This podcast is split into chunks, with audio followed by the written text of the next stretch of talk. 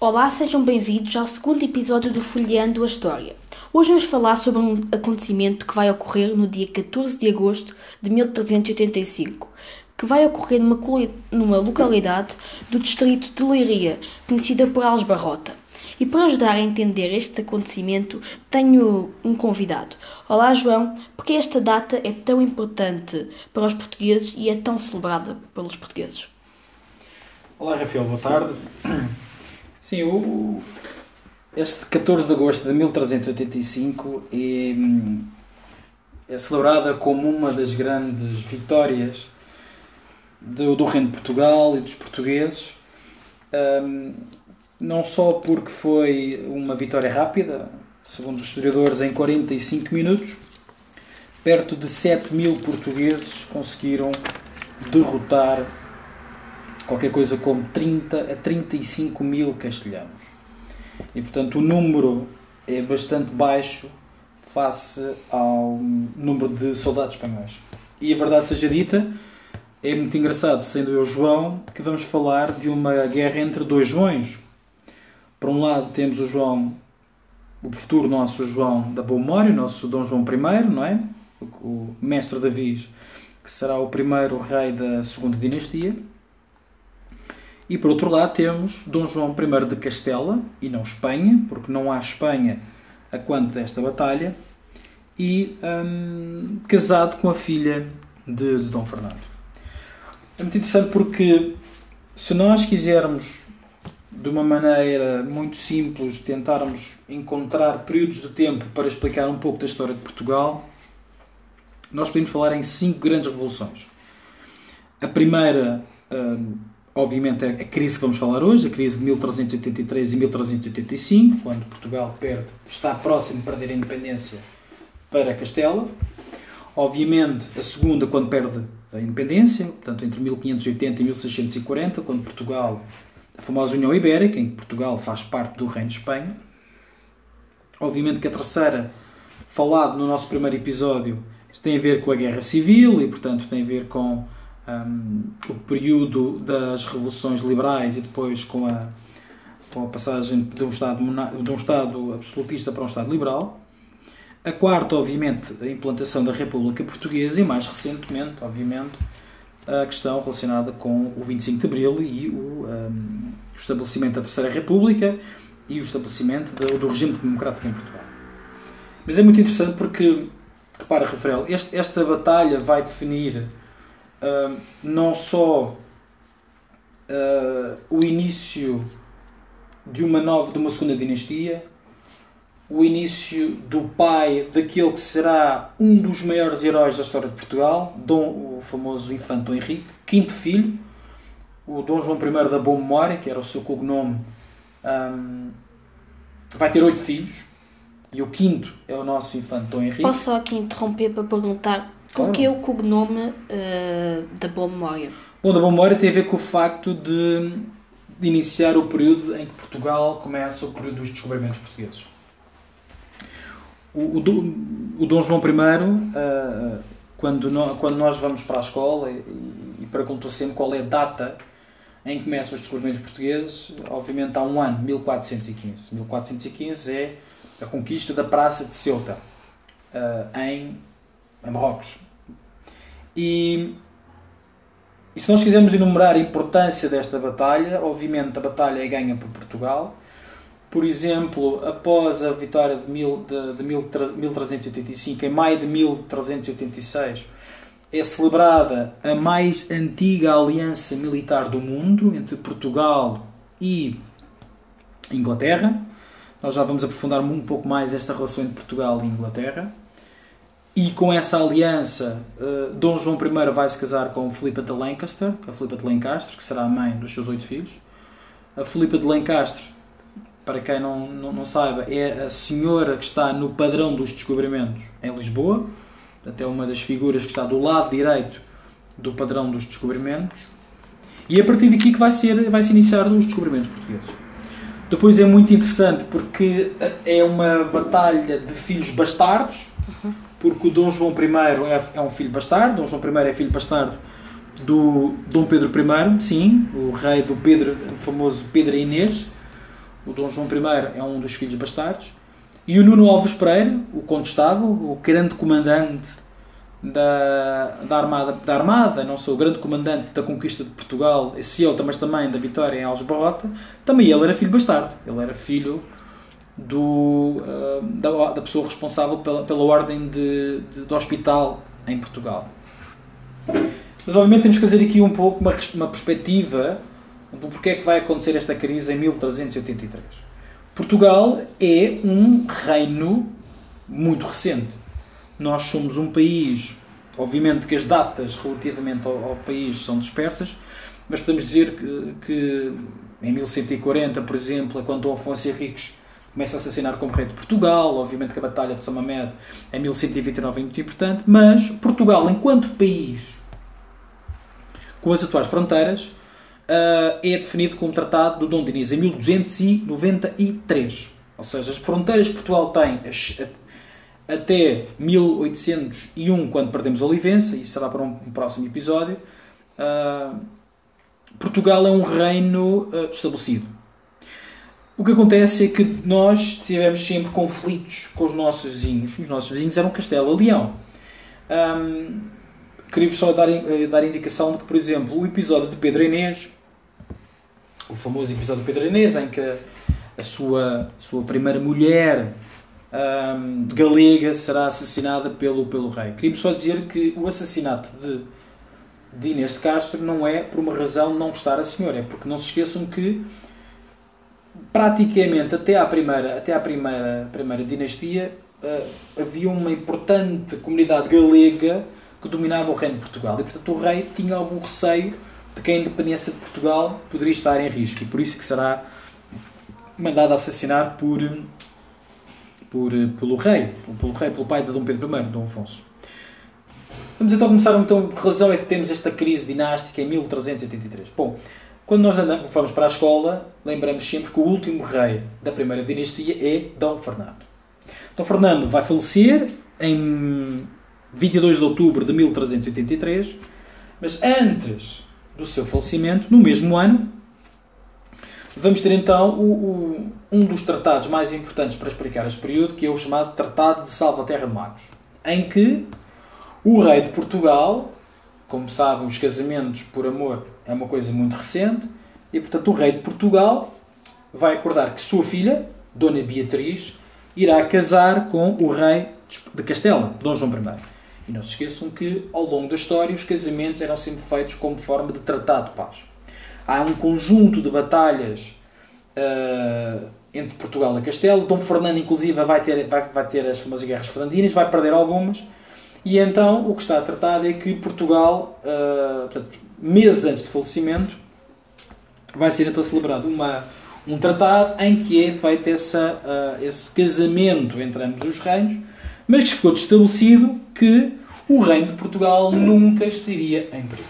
E, portanto, acontecesse o que acontecesse, o reino de Castela nunca iria tomar partido e nunca iria fazer com que Portugal fizesse parte de Castela. Ora, nós temos então uma data importante, 22 de outubro de 1383, e o rei de Portugal vai morrer. Ora, queria-vos só dizer que até à terceira dinastia, uma mulher nunca poderia ser rainha. E as duas vezes em que a nossa independência foi perdida foi pelo mesmo motivo. O rei não tem um filho um, homem e por isso temos um, ou, ou não tem um filho homem ou a filha que estava imediatamente estava casada com um rei estrangeiro, neste caso um rei ou espanhol ou castelhano. Acontece em 1580, um, em que Dom Sebastião não deixa filhos, o seu tio, seu tio seu tio avô, Dom Henrique, também não tem filhos, porque era um homem do clero. E aqui vai acontecer a mesma situação em relação ao rei de Portugal e à sua filha. Quando ao falecimento, a rainha viúva fica como regente e uh, o rei de Espanha, Dom João I, em novembro, toma a iniciativa de se transformar em rei de Portugal. Ora, a partir desta altura iniciamos o que é conhecido como a grande crise de um, 1383-1385, portanto, vamos fazer aqui uma. Vamos então localizar no tempo esta situação. Temos então em abril de 1383 um tratado, um casamento.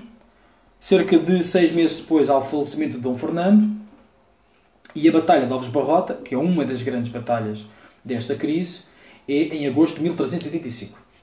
Ora, e portanto, para esta situação, é obviamente que, uh, felizmente, o povo não concordava com esta, com esta situação. E é Posso é muito... fazer aqui uma observação? Claro, claro. Uh, nós podemos dizer que este tratado de 1800, 1383 foi o culpado por esta crise? Não, o culpado desta crise são várias. Uma, uma, a primeira situação era o facto de, obrigatoriamente, o rei ter um filho um, homem. E repare, é muito interessante porque, por exemplo, nós tivemos uma situação muito parecida e que, que acabou depois por correr mal na Rússia, quando, quando o Czar Nicolau queria, teve, ele vai ter quatro filhas e o único filho que vai ter vai ter um problema de saúde. E, portanto, esta questão fagaria de que seria, teria que ser obrigatoriamente um homem. Uh, e, por, e, isso vai, vai desencadear esta situação. E, obviamente, que a filha estando casada com o rei de Espanha, legitimamente, uh, poderia ser reino de Portugal. Isto depois, obviamente, há várias, várias decisões nesse sentido. Mas o mais importante disto é, a partir desta situação de que vamos ter então do rei de Castela querendo ser rei de Portugal. E por isso é que esta revolta é uma revolta muito importante para os portugueses, porque é o povo que decide não querer ser castelhano. E portanto o que vai acontecer é esta, aliás, esta revolta é uma revolta não só popular, como é também uma revolta da nobreza que diz que não quer ter. E então o que é que vai acontecer? O povo, ou burguesia, começa a olhar para dois candidatos ambos filhos de Dom Pedro I, portanto, ambos uh, filhos do avô, do, ambos filhos, perdão, do pai de Dom Pedro, de Dom Fernando, peço desculpa, e ambos filhos bastardos, e ambos Joões. O Dom João I é, obviamente, a pessoa que será mais importante, o Dom João I é o mestre da Viz, e ele começa a ser convocado para entrar na, numa revolta contra contra a presença castelhana.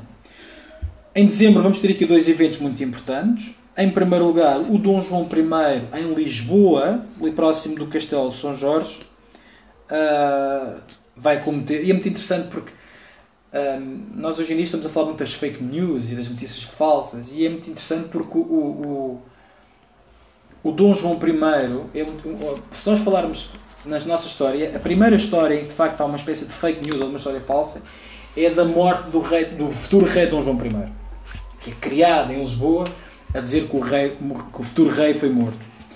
Mas em Lisboa, em, em, em dezembro de 1383, há o, o assassinato uh, do, de, de, o assassinato de um dos responsáveis pela, por Castela em Portugal e esse assassinato será determinante para a dissolução da, do tratado de, da futura Batalha de Alves Barrota. Temos então, obviamente, o, o, o Conde Andeiro, estava-me agora a recordar, o Conde Andeiro que é morto em dezembro, e em 1384 começa um conjunto de revoltas por todo o país.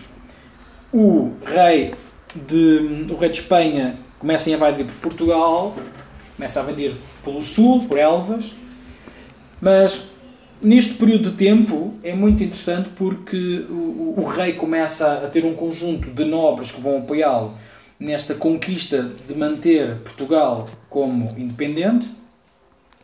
E há uma batalha muito interessante que é muitas vezes, muitas vezes esquecida de Portugal, que é uma das batalhas decisivas para a vitória de, da Batalha de Alves Barrota, que é a Batalha Trancoso, em maio de 1385. Trancoso é conhecido hoje em dia como uma das maiores, foi uma das maiores comunidades judaicas portuguesas e é uma cidade muito, muito bonita. Aliás, tem lá o, o, a sinagoga e o museu uh, Edgar Cardoso. E, e, é, e, é, essa vitória vai, ser, vai, vai ocorrer tropas portuguesas e a grande razão tem a ver com o terreno. Portanto, os portugueses vão conseguir facilmente vencer um, a batalha. qual é de facto uma decisão muito importante para nós e que será decisiva? Bom, nós lembramos sempre de falar da famosa tática do quadrado. Ora, a tática do quadrado é a famosa tática do quadrado não é um quadrado, pelo contrário, é uma das estratégias que vai ser trazida pelos, pelos ingleses. O rei Dom João I vai pedir ajuda aos, aos ingleses. E, esta, e não é só a tática do do, perdão, do quadrado que será decisiva para a vitória, mas os ingleses vão trazer algo muito importante, que são os arqueiros. E quero só dizer uma coisa muito importante. Neste período de tempo há dois fatores decisivos para a vitória de Alves Barrota. Em primeiro lugar, a ajuda dos ingleses, que estavam a combater aquela que foi conhecida como a mais antiga batalha ou guerra da história da, história da humanidade, a Guerra dos 100 Anos.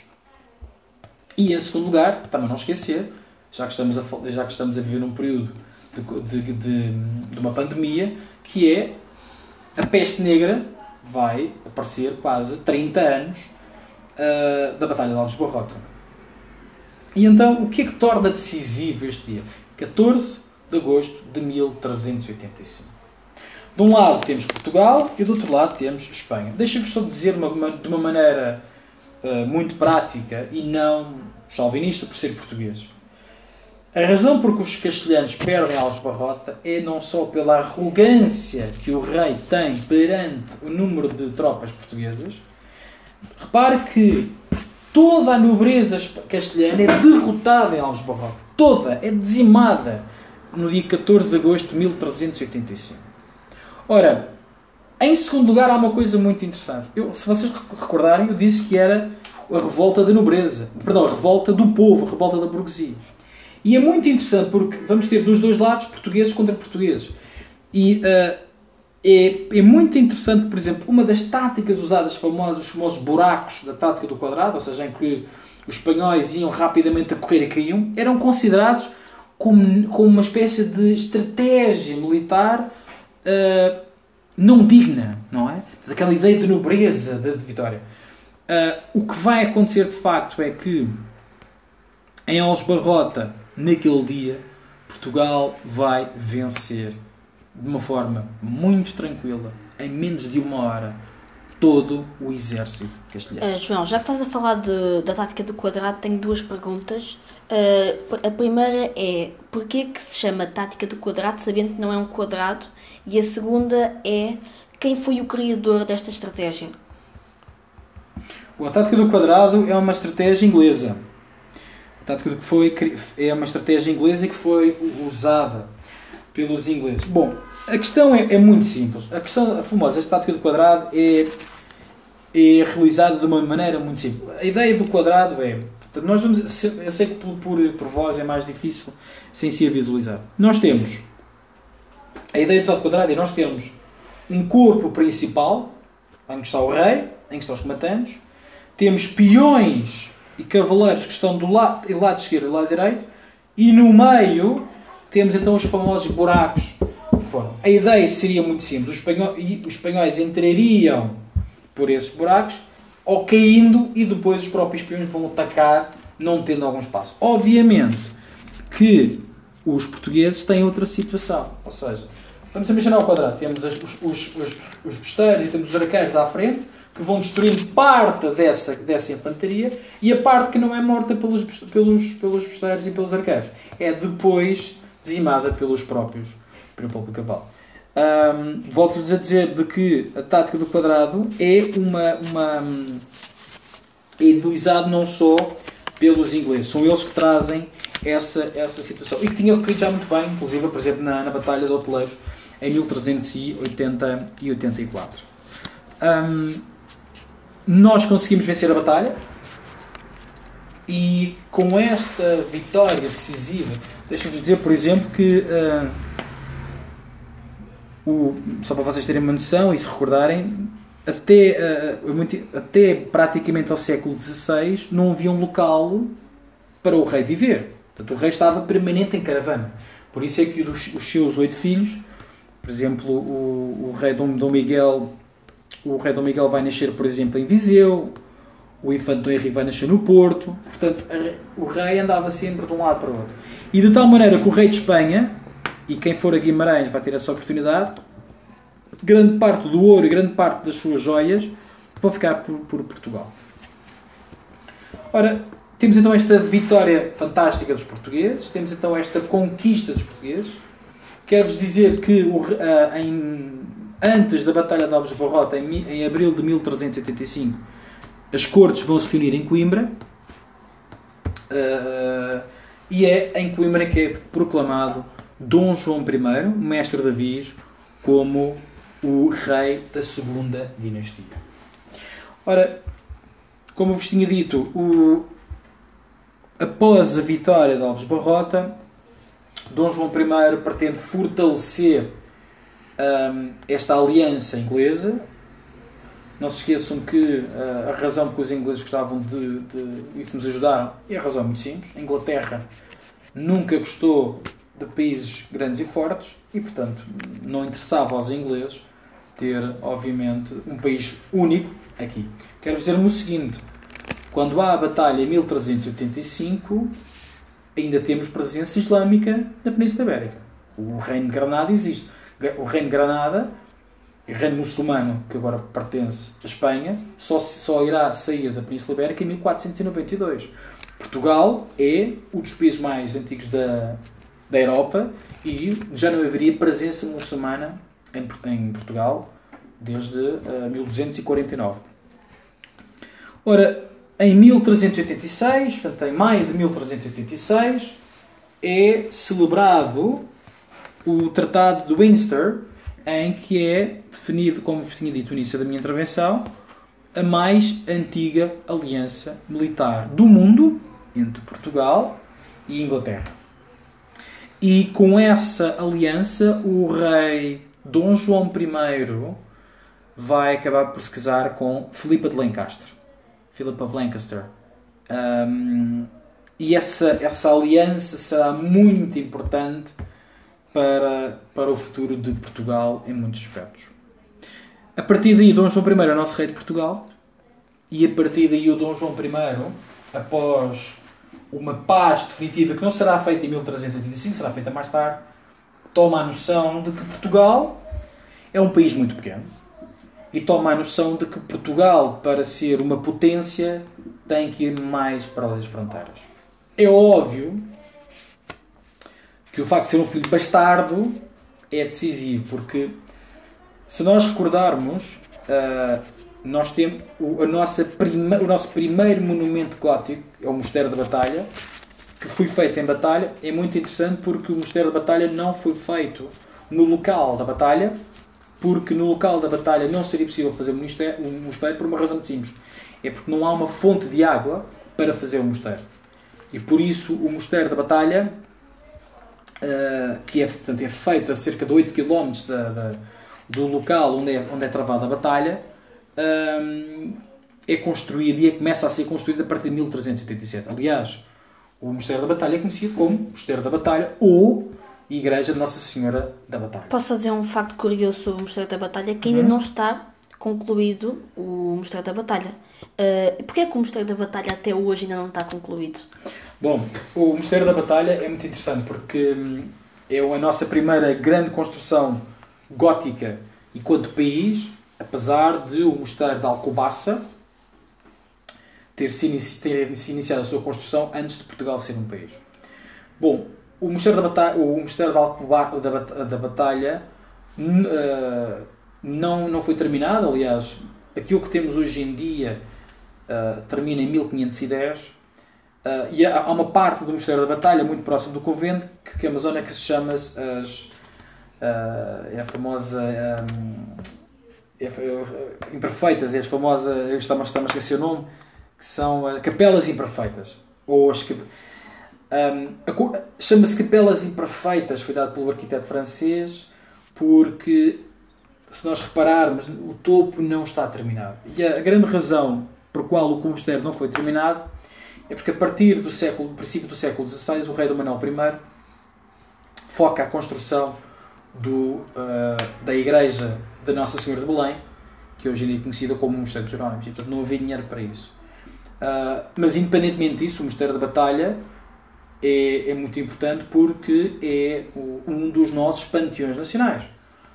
Uh, o rei Dom João, Dom João I um, e os seus descendentes, até o rei Dom João II, o príncipe perfeito, estão sepultados no Mosteiro da Batalha. Portanto, o panteão régio, o panteão está aí localizado. E, portanto, Agora, só por uma questão de curiosidade, há, para além desses dois nomes, há mais alguns conhecidos que estejam sepultados no Mosteiro da Batalha? Sim. Além dos seus filhos, temos, além da sua mulher em casa, temos obviamente o infante Dom Henrique e o rei Dom João II. Dom Duarte, não Dom Miguel, há pouco estava me enganado, Dom Duarte é o filho do rei Dom I, que será, mas o Dom Duarte está sepultado em outra parte, nas famosas Capelas Imperfeitas. O Dom João II, ah, um dos meus reis preferidos, será um dos reis decisivos. A, o, o, a, partir, de, a partir de Dom João II, o seu cunhado, Dom Manuel I, será sepultado depois no Mosteiro de Jerónimos e todo o restante, toda a restante dinastia Avis será sepultada até 1580 e a partir de, a partir de, dos Bragança, em 1640, serão depois sepultados no panteão dos Braganças, que está na igreja de São Vicente Fora, eh, no Patriarcado Português. Agora, desculpa te interromper, só mais uma curiosidade em relação ao, ao Mosteiro da Batalha, é que recentemente foi considerado Património Mundial da Unesco.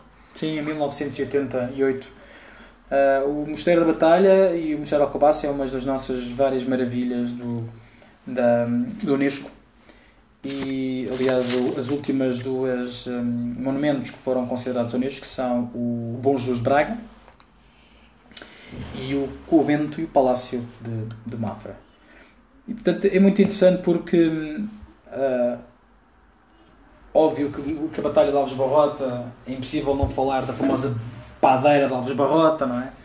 Que, que segundo, a, segundo nos conta a, a, tradição popular, não é? Aquela senhora guerreira que enganou os espanhóis, os castelhanos e que os meteu dentro da do forno para assar e, portanto, é sempre muito interessante falar de, desta parte. Mas o que torna decisivo é que nós somos um dos, somos um dos países mais antigos do mundo e é decisivo porque uh, esta crise é uma crise popular. Portanto, o povo toma a decisão. O que torna muito importante esta situação é que o povo toma a decisão de não querer fazer parte do castelo.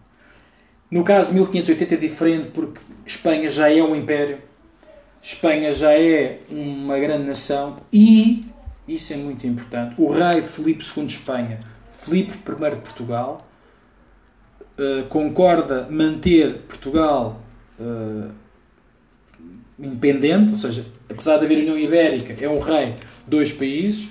O Império Português não é destruído nesse sentido Uh, e outro exemplo, por exemplo, o português também não é, não é, não é de as pessoas falam, falam português. Uh, obviamente que depois uh, o princípio da decadência do Império Português começa muito com essa, com essa situação. Mas Alves Barrota é decisivo para a história de Portugal, é decisivo para o orgulho dos portugueses. Por exemplo, Nuno Alves Pereira, o incontestável, o nosso comandante, ele que vai ser, por exemplo, é muito interessante porque ele é o construtor do Convento do Carmo, em Lisboa, que está em ruínas, uh, e tem lá, tinha o seu túmulo até ao, ao terremoto de 1755, e é também um, um dos primeiros Braganças, uh, uma família muito importante para Portugal e também para o Brasil. Uh, aliás, a família Bragança será a nossa última família real, tal como, é, tal como, no, tal como no Brasil. Aliás, o verde da bandeira do Brasil tem a ver com, tem a ver com os Braganças, que era a cor da família real de Bragança. E de uma maneira muito simples, é isto que, é isto que vos queres falar da Batalha de Alves Barrota. E portanto é, é muito, muito interessante ver esta, este, este pequenino povo, 7 mil guerreiros, contra cerca de 35 mil, né? 1 para 7, e Portugal consegue ganhar. Obviamente com inteligência, obviamente com a ajuda dos ingleses, mas os portugueses conseguiram, conseguiram, conseguiram vencer os castelhanos. E os castelhanos tinham mais apoio que Portugal. Os castelhanos tinham. Uh, que o reino de Portugal, peço desculpa, tinham o, reino de França e a coroa de Aragão. Exatamente. De Aragão. Exatamente. Até porque, até porque uh, mais uma vez refiro que para ele seria interessante ficar com este reino, com esta província, para muitos diziam. Uh, mas felizmente, felizmente nós conseguimos. Nós já, atenção, Portugal já era um país com quase 200 anos. Nós já tínhamos uma identidade nacional. Uh, que é algo, por exemplo, muito diferente de Espanha. Um dos, muitos dos problemas que Espanha tem nesta altura é que não tem, uma, não tem uma identidade nacional, tem várias identidades. Não é por acaso que Espanha tem quatro línguas oficiais: castelhano, o basco, o, o catalão e o, gal, o galaico. E nós somos, um, nós somos um país nesse sentido único e, portanto, foi muito importante ver todo o país por um objetivo comum, pelo objetivo de nos mantermos independentes. E o Dom João I nisso é, é decisivo. Daí o Dom, o Dom João da boa memória. Uh, para terminar, vou só mais ou menos dizer o que aconteceu no século no século XIV, certo? Que foi quando aconteceu esta batalha. Uhum. Foi um século, um século bastante difícil, com bastante crise, porque houve a Guerra dos 100 Anos entre os ingleses e os franceses uh, no oeste da França. E que não termina, só termina no século XV. Claro. Uh, a peste negra, que foi o princípio que marcou uh, o século XIV, e a Batalha de Aljubarrota, certo? Sim, a nível português, ao nível de Portugal, nós temos de facto um, esta situação. A, a, a, Quero-vos dizer, por exemplo, que, que a Rainha Dona Filipa de Lencastre vai morrer também da peste. Também vai morrer da peste. E temos também no século, século XIV, temos uma personagem que não é portuguesa, mas é uma personagem muito interessante, que é uma senhora que nasceu em Aragão e que, e que ficou conhecida como a Rainha Santa Isabel, a esposa do rei Dom Dinis. A famosa é muito interessante porque a, Rainha Santa Isabel se vai, vai ser uma rainha decisiva porque será através dela que será trazida as Clarissas, não é? De que ela esteja sepultada hoje no convento de Santa Clara. E, e ficará para outro, para, outro, para, outro, para outro episódio a famosa história da, do milagre das rosas, em que a Rainha de Santa Isabel. E é muito interessante porque ela vai se transformar santa não por milagres, mas pelo feto muito grande que o povo tinha é esta senhora. E, e, para que, e aconselho a quem nos tenha a ouvir, se um dia forem a Coimbra, uh, visite, passem a ponte, a ponte Santa Clara, e visitem o convento de Santa Clara Nova, onde está o túmulo da Rainha Santa Isabel. Não só ver o primeiro túmulo original, como também verem o, o novo túmulo e verem, conseguirem ver essa, essa, bonita, essa bonita imagem. Mas concordo, Rafael. Sem dúvida, a peste negra decisiva, a peste negra são 4 anos, a peste, a peste bubónica, não é? Uhum. Que parecia os, os famosos bubões. Uh, e a Guerra de 100 Anos, que não vai terminar, é a guerra entre, entre franceses e, e ingleses, uh, aliás, no século, com, com uma, uma, uma, personagem muito importante, a Joana d'Arc, e portanto será muito decisivo. Mas para nós, portugueses, é o século em que nós conseguimos resistir à nossa primeira crise, como povo, como nação, uh, e depois a partir daí tomar a decisão de seguir em frente e iniciar aquilo que será provavelmente o nosso próximo episódio, que é falar dos descobrimentos portugueses. E antes de terminar, já que estávamos a falar da peste negra, para nós termos noção de quão devastadora foi esta pandemia, a mais devastadora registada na história humana, foi cerca de 75 a 200 milhões de mortes foi, foi mais de. foram 3 quartos da população. Foi realmente muito devastadora. Uh, queres acrescentar mais alguma coisa?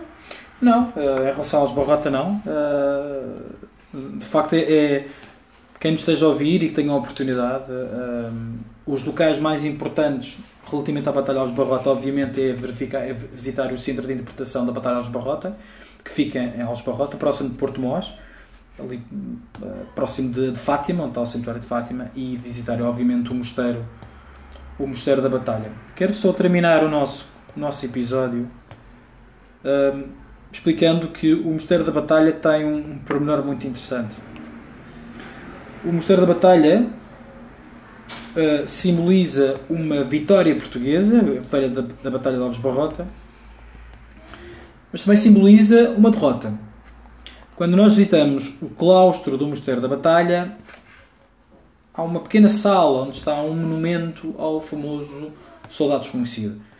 Uh, nós vamos celebrar aí uma derrota portuguesa, a, a Batalha de Lalice, em 1917, abril de 1917, e uh, é pela primeira vez criado o famoso, os famosos estátuas do Soldado Desconhecido. A razão é muito simples, a mortandade, a carnificina da Primeira, da primeira Guerra era tão forte que, que, devido às explosões, às bombas lançadas, os cadáveres eram estilhaçados e, portanto, era impossível identificar os mortos.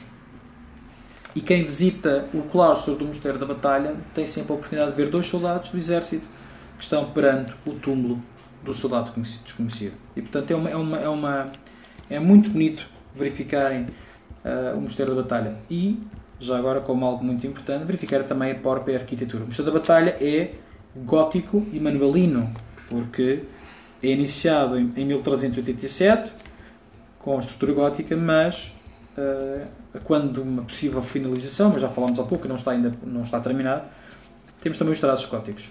Ah, perdão, temos também os traços manuelinos, como é conhecido, o famoso uh, esferar milar e também a, a, a famosa cruz da Ordem de Cristo. Aliás, será muito interessante depois falarmos num próximo episódio sobre a importância da Ordem de Cristo e da Ordem Templária.